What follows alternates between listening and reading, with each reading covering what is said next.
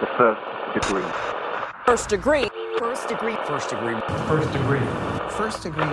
The first degree. You see it on the news, you see it on the paper, you see it on Facebook. These things are supposed to happen in movies, not in real life.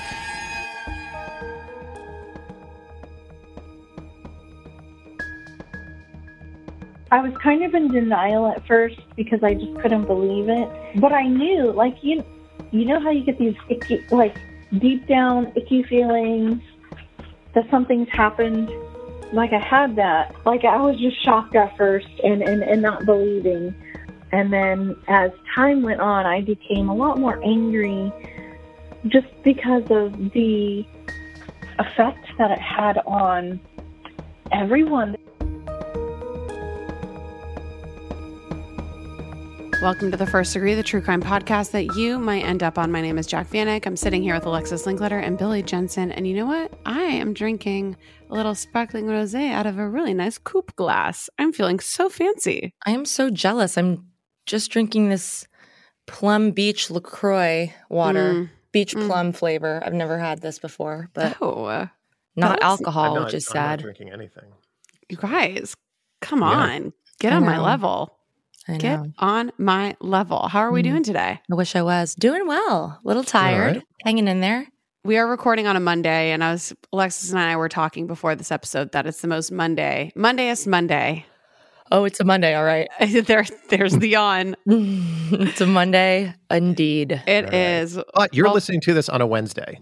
You are. So, So, hopefully be as- everybody's hump day is feeling so much better. Yes. We are going to Yes. get you through the rest of the week. We will. Billy, what day is it today? Today is March 9th, and it is Barbie Day. It is Barbie Day. What was your favorite Barbie growing up? Barbie. There's No, just there was one. like like there was th- th- didn't you have different there was astronaut Barbie there was they yeah, they like they had ones that did you just different bought it clothes. I wasn't a Barbie girl. I was, I a was. s- I wasn't a doll person when I was a kid. I was I collected stuffed animals, many, hundreds if you will. Mhm. I did it all. I did Barbies. I did My Little Ponies. I, I did My the Boodles. I did Pogs.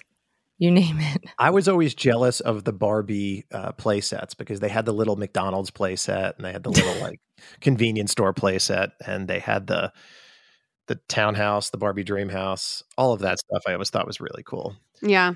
It is also Panic Day, and I don't know why anybody created this. The creators of this holiday described the day by saying that would be celebrants should run around all day in a panic, telling others you can't handle it anymore. And add that Oh. the holiday is co sponsored by the Sky is Falling Committee. I kind of like this. What Yeah. is the Sky is Falling committee?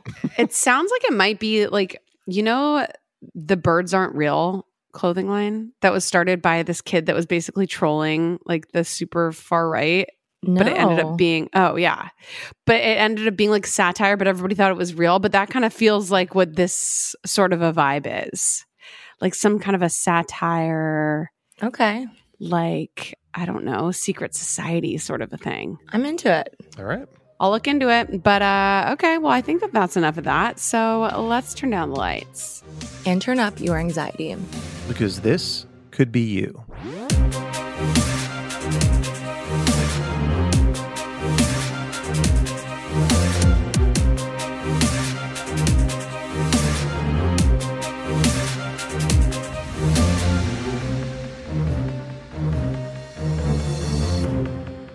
When something horrible happens, an awful crime, an inexplicable murder, people want answers. Obviously, the victim can't tell their story if they're no longer living, so we turn to the perpetrator. But what if they're unable or unwilling to shed light themselves? Well, then we've at least got trial proceedings, right? But what if there's no trial either? What then? Well, then you turn to those closest to those involved, which is exactly what we're doing in today's episode. We begin today's case on December 28th of 2014. Songs on the radio included Blank Space by Taylor Swift and Take Me to Church by Hozier, which is a great, great song. Movies like The Hobbit, The Battle of the Five Armies, and Into the Woods were dominating the box office, and Sony Pictures had just been the victim of that major cyber attack. They subsequently canceled the release of The Interview, which starred Seth Rogen, because theater chains refused to pay for it. Play it. Sorry. The setting for today's case is Yorktown, Virginia, which is a town deeply rooted in American history. Besides being located in one of the eight original shires formed in colonial Virginia, Yorktown is most famously known as the site of a major siege during the Revolutionary War. And when was all was said and done, the British general, General Cornwallis, surrendered to General George Washington. But today the town is pretty small. It's a population of 317.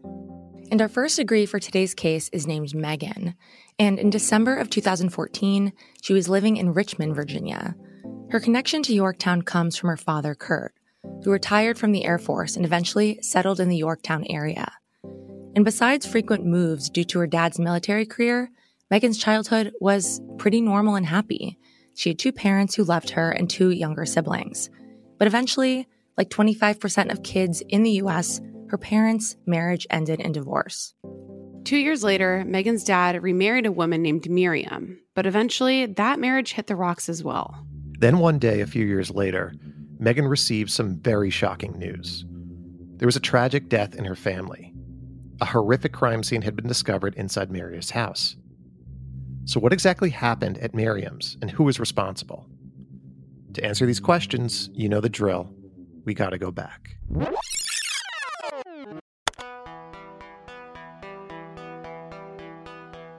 Let's start all the way back in the 1970s when Megan's parents first met. In 1977, 24 year old Kurt Kurosawa, an Air Force sergeant, was stationed at Barksdale Air Force Base in Bossier Parish, Louisiana. While eating at a restaurant in that area, Kurt met a 17 year old waitress who would later become his wife and Megan's mom. My mom was 17 years old. She was a waitress. She grew up in like the country. Like, imagine going way out as far as you can into the country and then go two hours further. That's like where she was raised. In a little town called Coushatta, Louisiana. And my dad was born to two Japanese Americans. So he was Japanese. Three months after meeting, Megan's parents moved in together, and it wasn't long before they asked her dad's permission to marry. Thinking his daughter was pregnant, he consented. But she wasn't pregnant. They just wanted to get married. They actually didn't have their first child, who was Megan, until two years later in 1979. They went on to have two other children, another daughter in 83 and a son in 86. And like we said before, Megan's childhood was pretty normal, even for a military brat, until the mid 90s, when her dad, Kurt, discovered the internet while he was stationed in Langley, Virginia. He was very much involved in like the internet before the internet was like AOL and all the things that we know today. He ran a bulletin board, which was kind of an online gathering of people, and he met somebody he fell in love with. The woman was much older than Kurt, but she was a professor, and he felt that he could connect with her on an intellectual level. Kurt felt so strongly about this woman that he actually told his wife about her. And Megan's mom was understandably not happy. Women kind of do this weird thing where they test their men, and she was just kind of like, "Well, if you you need to go meet her and see if you love her," but it was a test. It was like trying to trick him into seeing if he was going to stay with her or if he was going to go and see if he he liked this woman. If this was a test by Megan's mom, Kurt failed. Oh, yeah, because he drove to Florida to meet with this mystery internet woman. But things didn't work out between them, and by the time Kurt realized his mistake, it was already too late. Megan's mother, she was done. His behavior had completely devastated her. She kicked him out and started the divorce process. And Kurt's actions didn't just hurt Megan's mom, it hurt Megan and her siblings too, deeply. He asked me, he's like, Megan, do you do you love do you love me anymore? I remember he smoking a cigarette. It was like five in the morning. I was getting ready for high school. And I said, you know, I still love you, Dad, but I don't respect you because you should have stood up for your family. And he was like, no, I totally get it. Following the divorce, the Kurosawa family stayed in Langley. Megan and her siblings lived with their mom, and they saw Kurt every other weekend. This huge change in their daily lives took a giant toll on the kids. You know, it was definitely something that I struggled with because when you're a kid, that's all you know is your parents being together. And then um, for him to drop this big bomb on us, and my sister, my brother, and I, we just didn't really know what to do with it. And I remember us coming up with schemes, like to try and get them back together because, you know, we obsessed over the parent trap. Okay, so for those of you that need a quick little recap, The Parent Trap is about identical twin girls who were separated at birth by their parents who had just gotten divorced. The girls want their parents to get back together, so they swap places and start scheming up these different ways to reunite their parents. And they do things like refuse to their, tell their parents which twin is which unless they all went on a family camping trip together.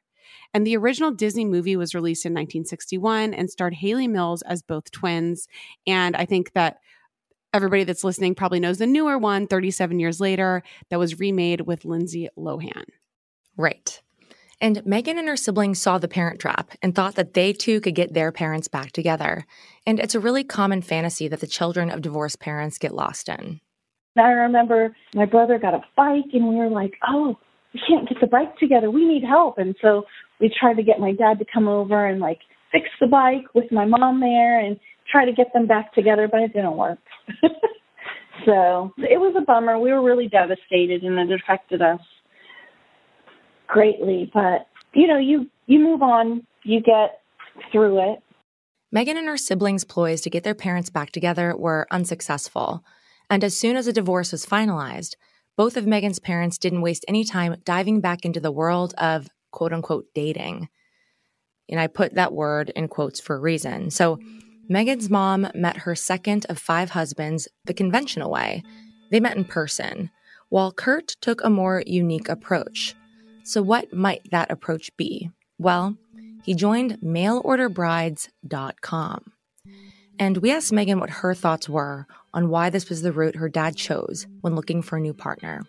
I think he was just tired of the feminist movement that was going on at the time where women were trying to liberate themselves and I think he was just looking for somebody who was going to be this like quiet wife that was just going to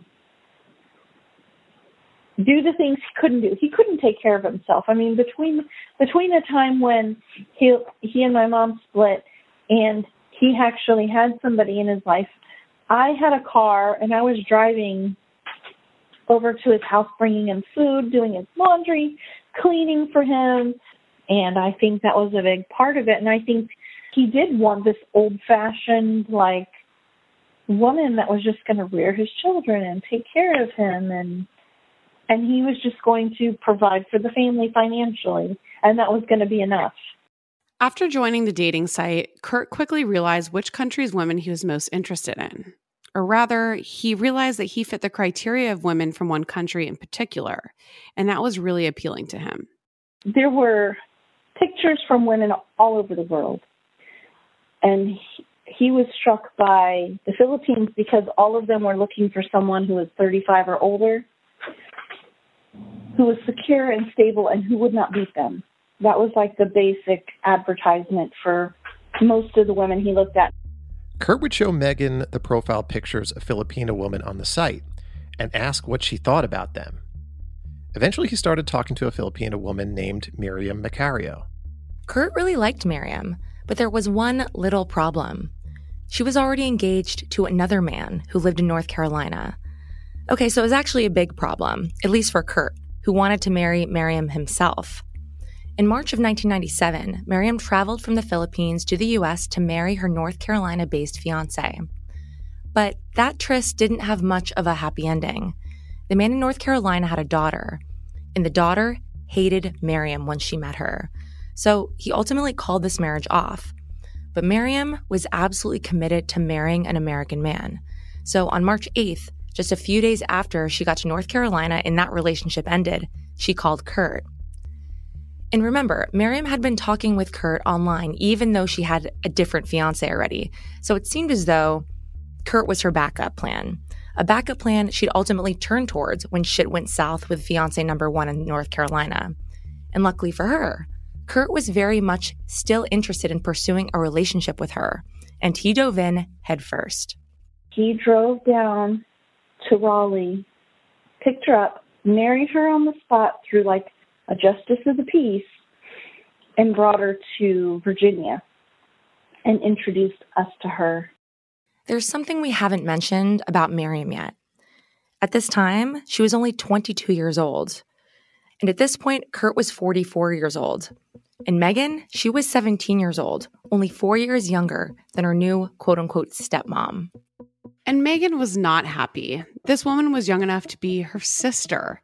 And it wasn't just the age difference that bothered Megan.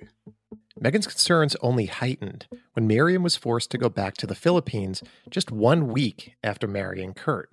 What ended up happening was because she did not marry the person that was on her marriage visa from the Philippines to the United States, they ended up deporting her back to the Philippines and they had to reapply all over again. So he had to wait for her for over a year before she came back to the United States and he was with her. By the end of the year, when Kurt and Meriam were apart, Megan had warmed up to Meriam, slightly. She sent me letters while she was overseas, and when she came back, she genuinely seemed to want to make my dad happy, and so we became friends. Megan couldn't see Meriam as a stepmom figure, and she wouldn't, but she was willing to see her as a friend, so she gave her a chance. And once she got to know her, Megan really liked Meriam. One thing that stuck out to her was how difficult her life had been growing up in extreme poverty in the Philippines. So they would have to go in and carry water in a bucket and use it to flush the toilets and use it for showers. And their floors were made out of dirt. And she said at one point they lived under an overpass I think that's part of why she ended up coming over to the United States was to help out her family because a lot of women come over here and they send money to their families and, and that was very similar to what she did. Like dad had an allowance for her and she would send a couple hundred dollars a month over there and that put her siblings through private school and through college and it helped them to live a, a much better life than what they were living. So it seems like a win win situation for all consenting parties. Like Megan said, Kurt was able to provide Meriam and her family with a much higher quality of living. And Kurt felt like it was a really good trade off because he got a lot of benefits from Meriam in return. She took care of him, she would cook for him, and she would keep the house. And to be clear, this was not a sham marriage. Kurt and Meriam stayed together, and by all accounts, they were happy. They would go on to have three children together Kent, Kayla, and Kevin. And those were Megan's half siblings. Kurt, Meriam, and their three children eventually settled in the Yorktown, Virginia area. Megan helped babysit her half siblings whenever she could, and this led Megan to get really close with Meriam. After forming their bond, Meriam often confided in Megan about issues she was having with her dad, Kurt. She would ask me questions like, Oh, what were things like between your mom and your dad and things like that and and she would share with me a lot of the problems that she had with my dad and they were very similar with the problems my mom had with my dad and i remember her calling me like crying one night in the early 2000s saying i found spyware on my computer. Your father doesn't trust me. And she was really upset. And and so she confided in me a lot of things. And and I liked her and I, I felt bad for her because because she was going through the exact same kind of thing my mother went through when my mom was with my dad. For years, Megan and Meriam maintained a close relationship, and that only changed when Megan and her husband moved to Richmond in the late 2000s. Megan now lived about an hour from her dad Meriam. There was a lot less popping by to see them or to help out. And with the distance between them, it was difficult to maintain a close relationship, so they grew apart. And during this time, Kurt and Meriam had some big life changes. In 2007, after retiring from the Air Force, Kurt became a registered nurse, a career he became very passionate about. And with her husband now working the night shift, Meriam befriended a group of local Filipino ladies who would often get together, party, and go to the beach. It was her first set of friends since she arrived in America more than 10 years prior. And she deserved to have friends, and she was really happy about it. By 2010, Megan had gotten married herself and started her own family. When her son turned one, she threw a first birthday party for him and invited her dad and Meriam. Megan was really happy when they showed up, but that happiness quickly turned to concern when she noticed that things were different with Meriam. She seemed distracted. I remember her and my dad coming over, and then she was on her phone a lot, like texting and like smiling and laughing like she's chit chatting with somebody else. And she wasn't engaged with the kids, she wasn't engaged with me, and it was very different from what I was used to seeing her as. At the time, Megan had no idea what was going on with Meriam, but she knew that the past two years had been hard on Meriam and her dad as a couple. In February of 2008, Kurt had been in a horrible accident after being T boned while riding his motorcycle.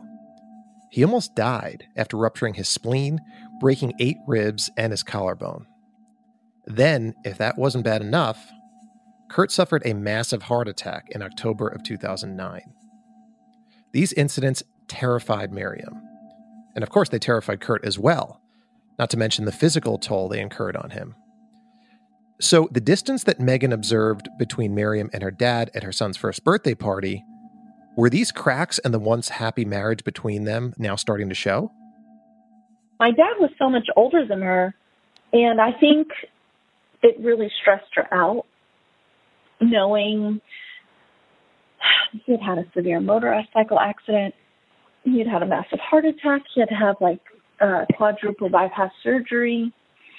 And he was a heavy smoker from a young age. And when she asked him to stop smoking and she asked him to stop riding his motorcycle, he didn't.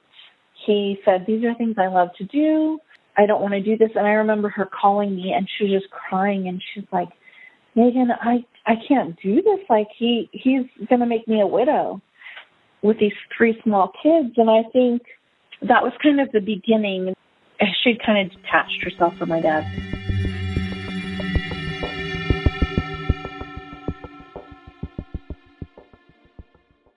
When I was growing up, I took French in high school, but I could never get the language to stick. I wanted to be fluent so bad, but it never happened. I just couldn't focus and I couldn't practice enough, and it didn't work. But thankfully, there's Rosetta Stone, which is the most trusted language learning program, and it's available on desktop or it can be used as an app on your phone or tablet. Rosetta Stone is different. It immerses you in so many ways. And with its intuitive process, you can pick up any language naturally. First with words, then phrases, and then sentences. And before you know it, boom, conversations. Plus, with Rosetta Stone's true accent feature, you'll get feedback on how well you're pronouncing words. It's like having a personal trainer for your accent.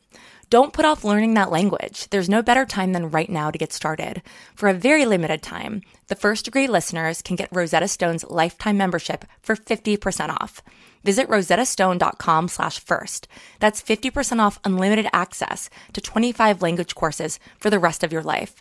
Redeem your 50% off at rosettastone.com slash first today.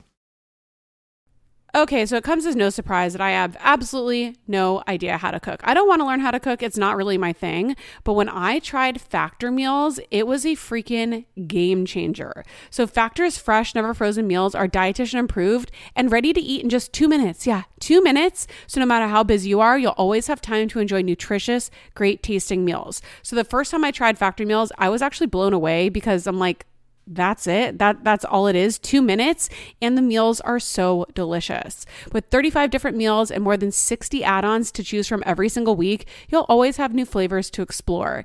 And you can treat yourself to restaurant quality meals that feature premium ingredients like filet mignon, ooh fancy, shrimp and blackened salmon. Like I said, they're so easy to prepare. I love them. So head to factormeals.com slash degree 50 and use code degree 50 to get 50% off your first box plus 20% off your next month. That's code degree50 at factormeals.com slash degree50 to get 50% off your first box plus 20% off your next month while your subscription is active.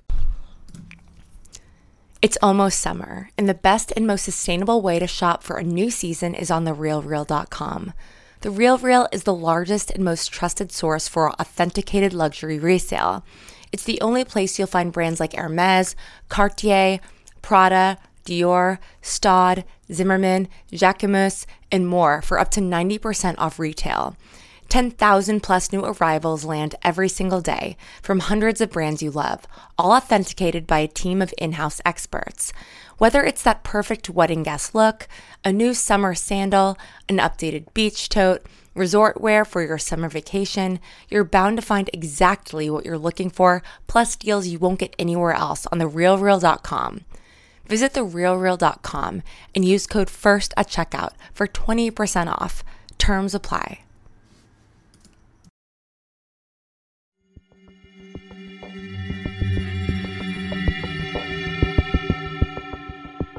Following the first birthday party of Megan's son, the distance between Meriam and Kurt continued to widen. Meriam started acting in ways which Megan describes as out of character. Things then took a turn for the worst when Megan and her siblings received a very strange text message. One of Meriam's really good friends sent a message to me and my sister and my brother saying, She's cheating on your dad and it's with this guy and I'm really worried about her. When confronted with this friend's allegation, Meriam said her friend was lying and that she wasn't having an affair. And Kurt believed Meriam. He didn't think she would ever cheat on him. Meriam was so upset with her friend that she actually attempted to sue her for defamation. And she asked Megan and her siblings to give character references for her in court. The three older Kurosawa children agreed to it, and they wanted to help because not only did they know Meriam and did they think she was a great wife and mom, but they also had no reason to believe these affair allegations were true, especially since their own father didn't believe them. The siblings all gave their character references, but that's the only part of the court process they were privy to. They weren't allowed to know any details due to their testimonies. And honestly, it's unclear where this lawsuit and how this lawsuit, you know, played out in court.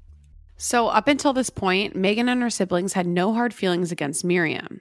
But that all changed when they found out Meriam's friend actually wasn't lying in that text message that she sent to them. Meriam was having an affair with a Filipino man in the Air Force who she met through her new group of Filipina friends. The defamation case had just been a way for Meriam to distract Kurt from her own guilt. Megan and her siblings were extremely upset over the depth of Meriam's deception, especially considering how they all testified to her character, a character seemingly that they had been completely misled about. And Meriam didn't apologize to Megan and her siblings. Instead, and this is crazy, she blocked them all on social media and completely cut them off. So bizarre. That would make me so upset. Yeah, it's fucked up. Such a betrayal. But even after finding out that Meriam had been unfaithful, Kurt still wanted to be with her. He really wanted to make the relationship work.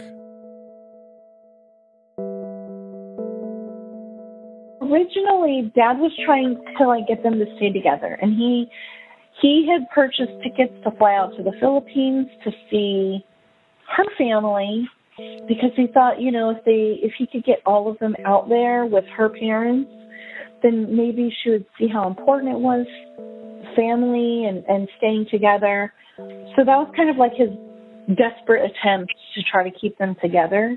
And uh, it didn't work. She wouldn't go with him. She wouldn't go to the Philippines and do that vacation with with him and the kids.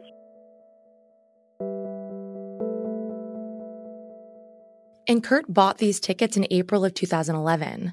By mid May, Meriam made it clear to Kurt that she did not want to be with him. She wanted to be with her new boyfriend. The Kurosawas officially separated, and Kurt moved into a townhome in the cul de sac next to Meriam's place in Yorktown. That way, the kids' routine would change as little as possible.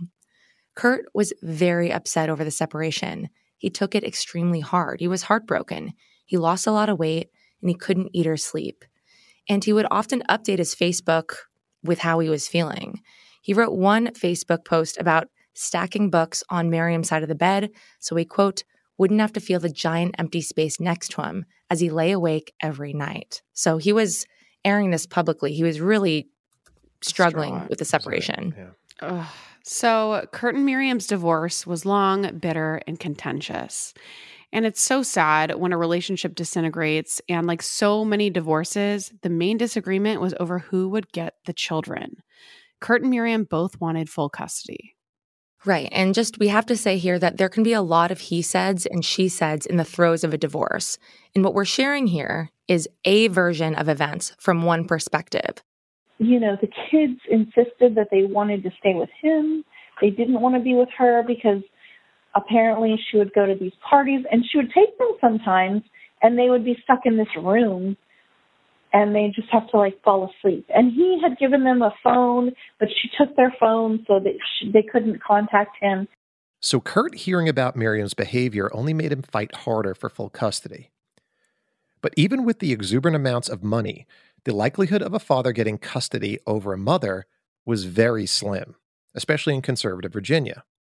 But that didn't stop Kurt. He wasn't going to give up so easily. By this point, Kurt was convinced that Meriam was up to no good, partying with her new friends and hanging with her new boyfriend. Kurt was worried that Meriam was more focused on her new party life than about being a parent. He attempted to fight Meriam in court, but as we know, lawyers aren't free. This fight for custody ultimately led to Kurt getting himself so far into debt that he owed the court thousands upon thousands of dollars in fees and apparently failure to pay these fees would result in jail time. Kurt reached out to family members for help, and his mom loaned him $225,000, and Megan's younger sister gave him money as well. Now, these loans helped Kurt stay afloat for a while, but they weren't enough to clear his debt. Then, in the fall of 2014, Kurt allegedly received a letter in the mail stating that if he didn't pay $50,000 by January 31st, 2015, he'd be arrested. By this point, Kurt had run out of money, and he felt hopeless. He would never be able to come up with that kind of money, and as far as he knew, a jail sentence was now imminent. He was more stressed than ever, and being behind bars was the last place he wanted to be, but not for the reason you'd expect. Here's Megan talking about one of her younger half siblings. His daughter had made insinuations that his wife's boyfriend was very creepy and she was very uncomfortable around him. And he knew he just couldn't protect her. And he felt like if he got put in jail that would be it. He wouldn't be able to save his kids rescue his kids and help them in if they were in ever a situation that was harmful to them. Kurt had no idea what to do about his situation. Fearing that he'd be jailed soon, he wanted to spend as much time with his younger kids as possible. So he took them on a road trip to visit family and friends. At Thanksgiving, he made this huge trip with his kids. He lived in Virginia. He drove up to New York to see his mother for Thanksgiving in 2014. Then he drove to see my sister in Raleigh, North Carolina, and her family. And he visited my brother. And then he came down. We were living in my my husband at the time and I were living in Charleston and he came down to see me and I had just given birth to my second child. Following the Thanksgiving trip, Megan heard from her father again on Christmas Day. He called to say he loved her, and things seemed to be fine, at least on the surface. But that all changed on December 28th, when at around 6:30 p.m., 911 operators received a call from a person inside Meriam's Yorktown house. The caller told the operator something shocking. They said they just killed someone, then hung up the phone. All attempts to get back in touch with the caller were unsuccessful. Fifteen minutes later, emergency crews arrived at Meriam's house. Inside, near the kitchen area, they found two bodies 40 year old Meriam and 62 year old Kurt. And at around 4 a.m. the next day, Megan received a voicemail. I had a message and I, I listened to it and, and my sister had said, Hey, we're on our way to Virginia. And I just wanted to let you know, Dad killed himself and, and he killed Meriam, and we're going, we're on our way to pick up the kids.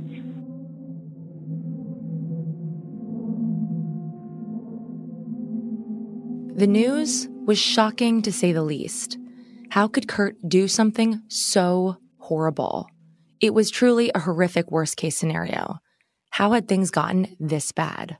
And Megan admits that she was worried her dad may hurt himself ever since she saw him over Thanksgiving when he'd brought him and Meriam's kids on that road trip. She worried that his hopelessness over his financial situation was taking a toll, but she had no idea how bad it actually was. I was worried for his well-being. I never, I never thought that anything else would happen, but I worried that he would do self-harm. So when we got the call on the 28th of December that year, I wasn't surprised to find out he was dead, but I was really surprised to find out that our stepmother was gone too. Learning that her father took Meriam's life, along with his own, was just too much for Megan to process. I was kind of in denial at first because I just couldn't believe it. But I knew, like you, you know how you get these icky, like deep down icky feelings that something's happened. Like I had that, and I knew he was gone, but I just, I really just couldn't believe it. I couldn't believe that he would do something like that. So, what exactly did Kurt do?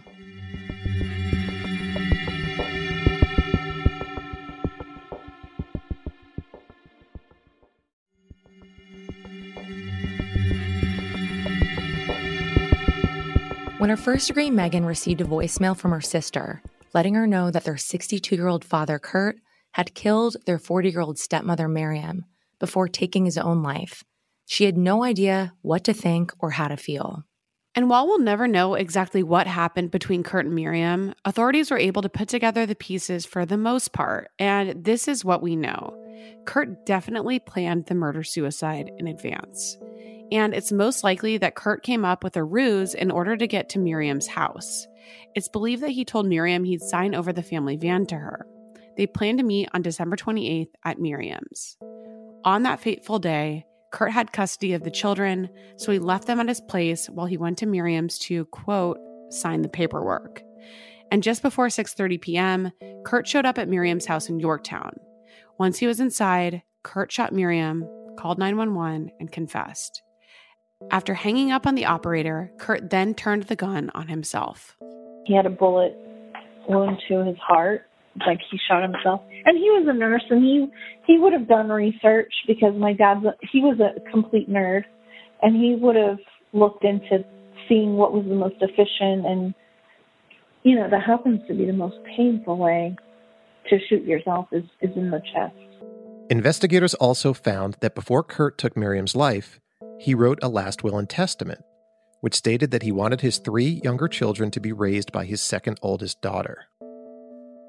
Along with the will was a letter, which Megan knew she had to read. She needed to know what her dad was thinking when he decided to commit such a terrible crime. Megan's sister thought Megan was morbid for wanting to know, but she sent a copy of the letter anyway. In this letter, Kurt wrote a lot about how he was worried for his children's safety, or at least he claimed to be. He said apparently he felt there was a high probability of physical abuse while living with their, quote, conscienceless mother and her boyfriend. Kurt thought Meriam's boyfriend was abusing his daughter, and he thought Meriam was a psychopath, which is why he calls her conscienceless. And when we were doing some research for this episode on Kurt's Facebook, he was posting about psychopaths a lot, like books he was reading, or it was something that he was he had a very focused interest in at around this time. So at some point, he came to this revelation that Meriam was in fact a psychopath, and he had sort of set his, he'd made up his mind about that. But, you know, we can't help notice the irony in Kurt's statement because he said Meriam was the conscienceless one, but he's the one who ended up being a murderer. So who's conscienceless, really? Yeah. And all irony aside, we wanted to know if Megan thought her father truly believed his children were in danger. I believe it. I believe he's. I believe he believed that. You know, he. My dad was a man of conviction, and and he he had belief in God, and he had belief in his reputation as a person. He he was a person that you either hated or you loved. Um, he just had a very strong personality. He was very blunt, and he would tell you exactly what he was thinking when he was thinking it and I I believe wholeheartedly that he believed his kids weren't safe with his wife and her new boyfriend.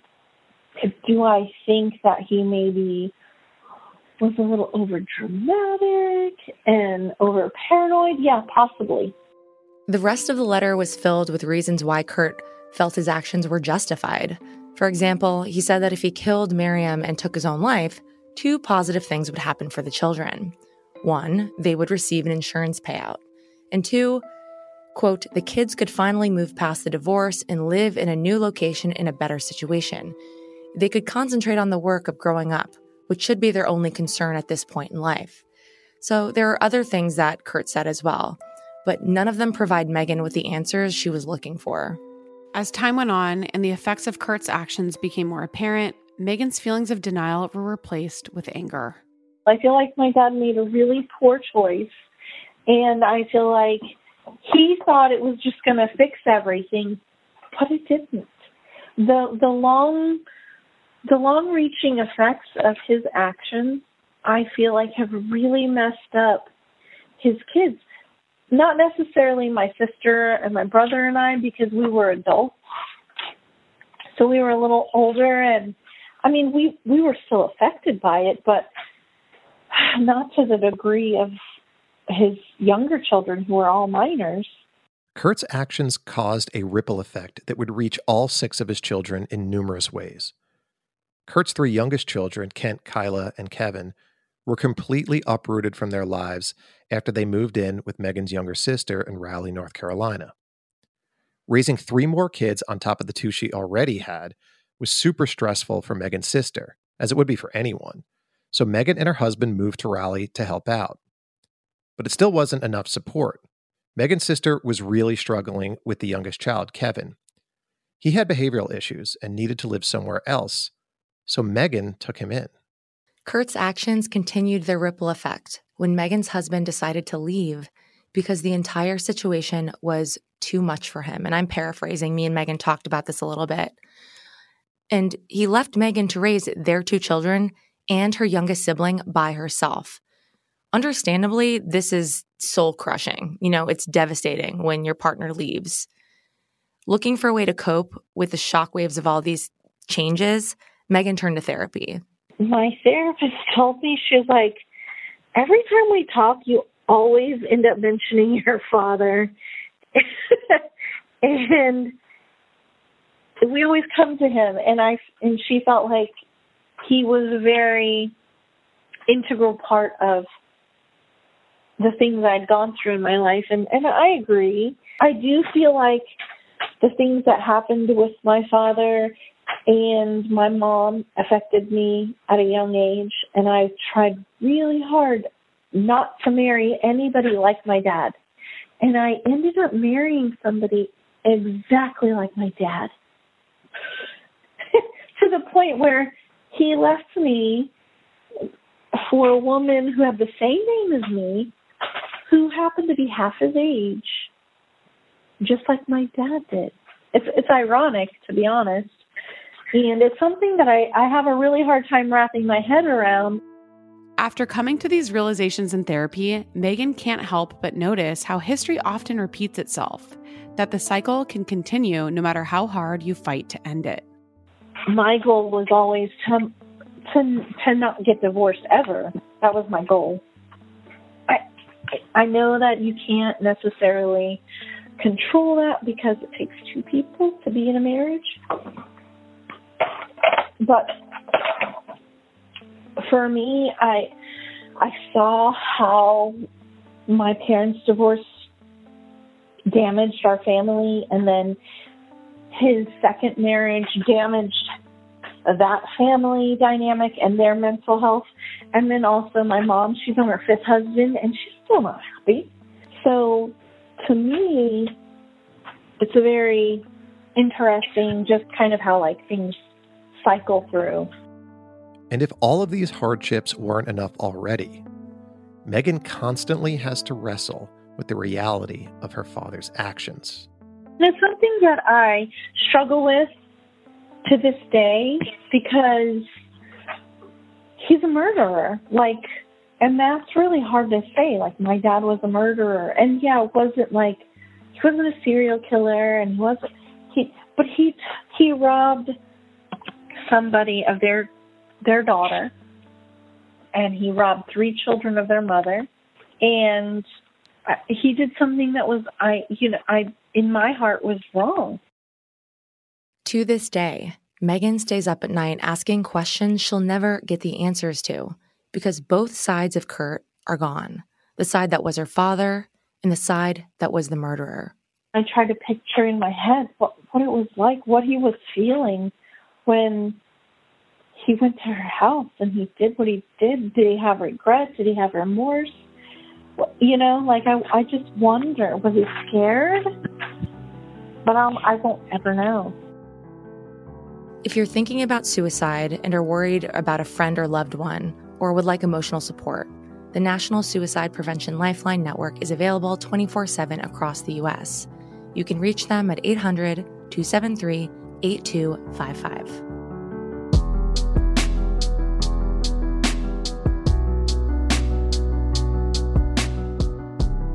Well, a huge thank you to Megan for being our first degree guest today. If you have a story that you would like to tell, please email us hello at the first degree podcast.com. You can follow us on Instagram at the first degree, at Billy Jensen, at Alexis Linkletter, at Jac Vanek. Join our Facebook group by searching the first degree in the search bar. We are talking true crime all the time. And come back tomorrow because we'll have a brand new episode of Killing Time right in your feed. And remember, only you can prevent serial killers. And keep your friends close. But not that close. Happy Panic Day. Happy Panic Barbie Day. Day. What was the other one? Barbie, Barbie. Day. Ooh, Barbie Day. Shout out to Jared Monaco for scoring original music for The First Degree, producing by Caitlin Cleveland, writing by Haley Gray. Sources for this episode are the Daily Press, 13 News Now. And as always, our first degree guest is always our largest source.